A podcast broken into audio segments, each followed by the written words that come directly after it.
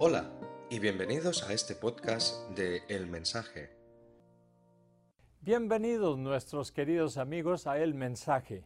El Mensaje es un programa presentado por la Iglesia de Cristo y yo soy el hermano Juan Fisher. En nuestro episodio anterior aprendimos acerca de la iglesia establecida por Cristo y el importante papel de la iglesia en el plan de Dios para la salvación de la humanidad. Pero la gente tiene tantos diferentes conceptos de lo que la iglesia es. La iglesia de Cristo, algunos dicen, son todas las personas que creen en Jesús como su Señor y Salvador, independientemente de su afiliación religiosa o denominación, o incluso si no pertenecen a un grupo religioso en particular. Y hay quienes dicen que la iglesia de Cristo es la conglomeración de todas las diferentes iglesias de hoy que profesan ser cristianas, todas ellas juntas. Este concepto es verdad.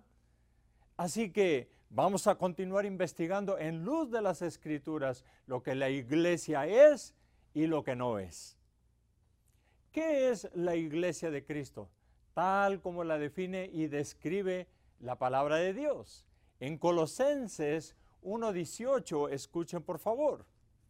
Además, Cristo es la cabeza de la iglesia que es su cuerpo.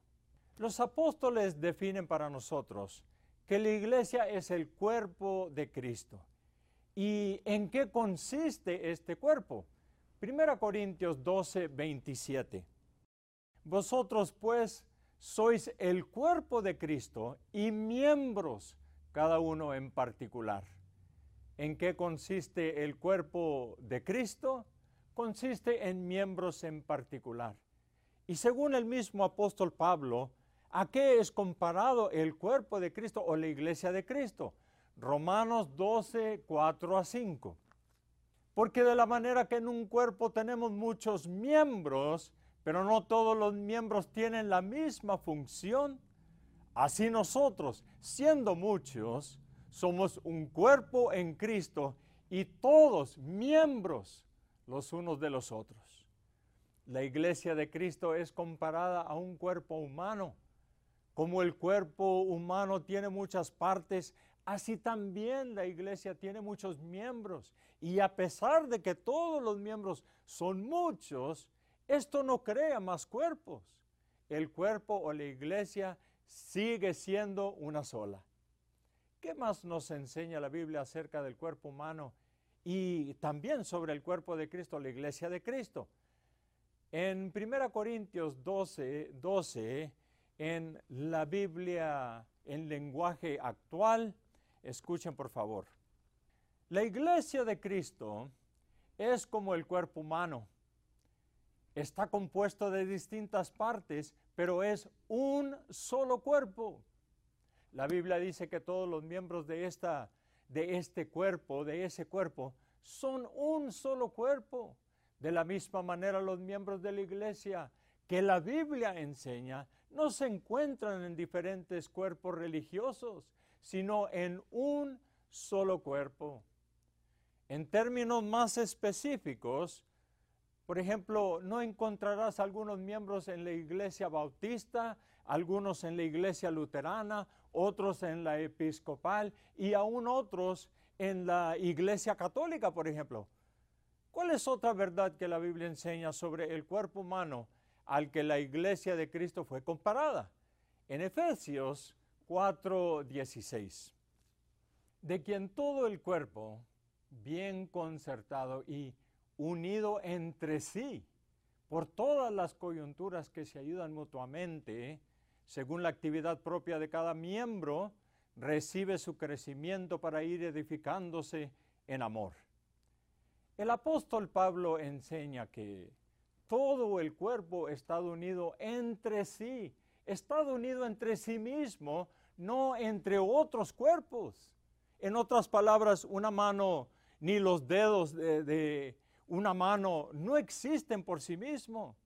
Tú no encuentras pies caminando o corriendo por su cuenta. De la misma manera, no hay tal cosa como cristianos independientes.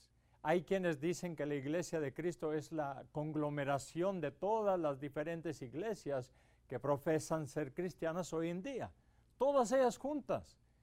¿Esto es verdad?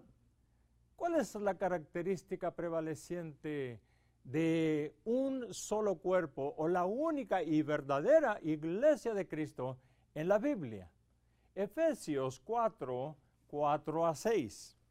Un cuerpo y un espíritu, como fuisteis también llamados en una misma esperanza de vuestra vocación, un Señor, una fe, un bautismo, un Dios y Padre de todos, el cual es sobre todos y por todos y en todos.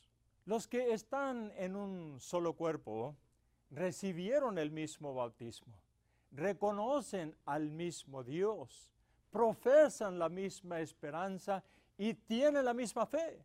Esto no es el caso con las diversas iglesias que profesan ser cristianas hoy en día. Sabemos bien que tienen diferentes doctrinas, incluso contradictorias, con diferentes tipos de adoración y prácticas.